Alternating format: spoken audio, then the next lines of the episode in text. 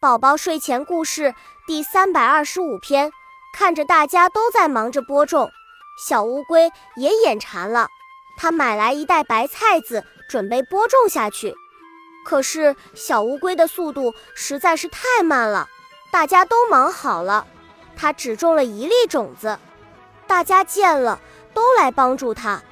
小兔帮它播种，小猪帮它浇水，小鹿帮它施肥。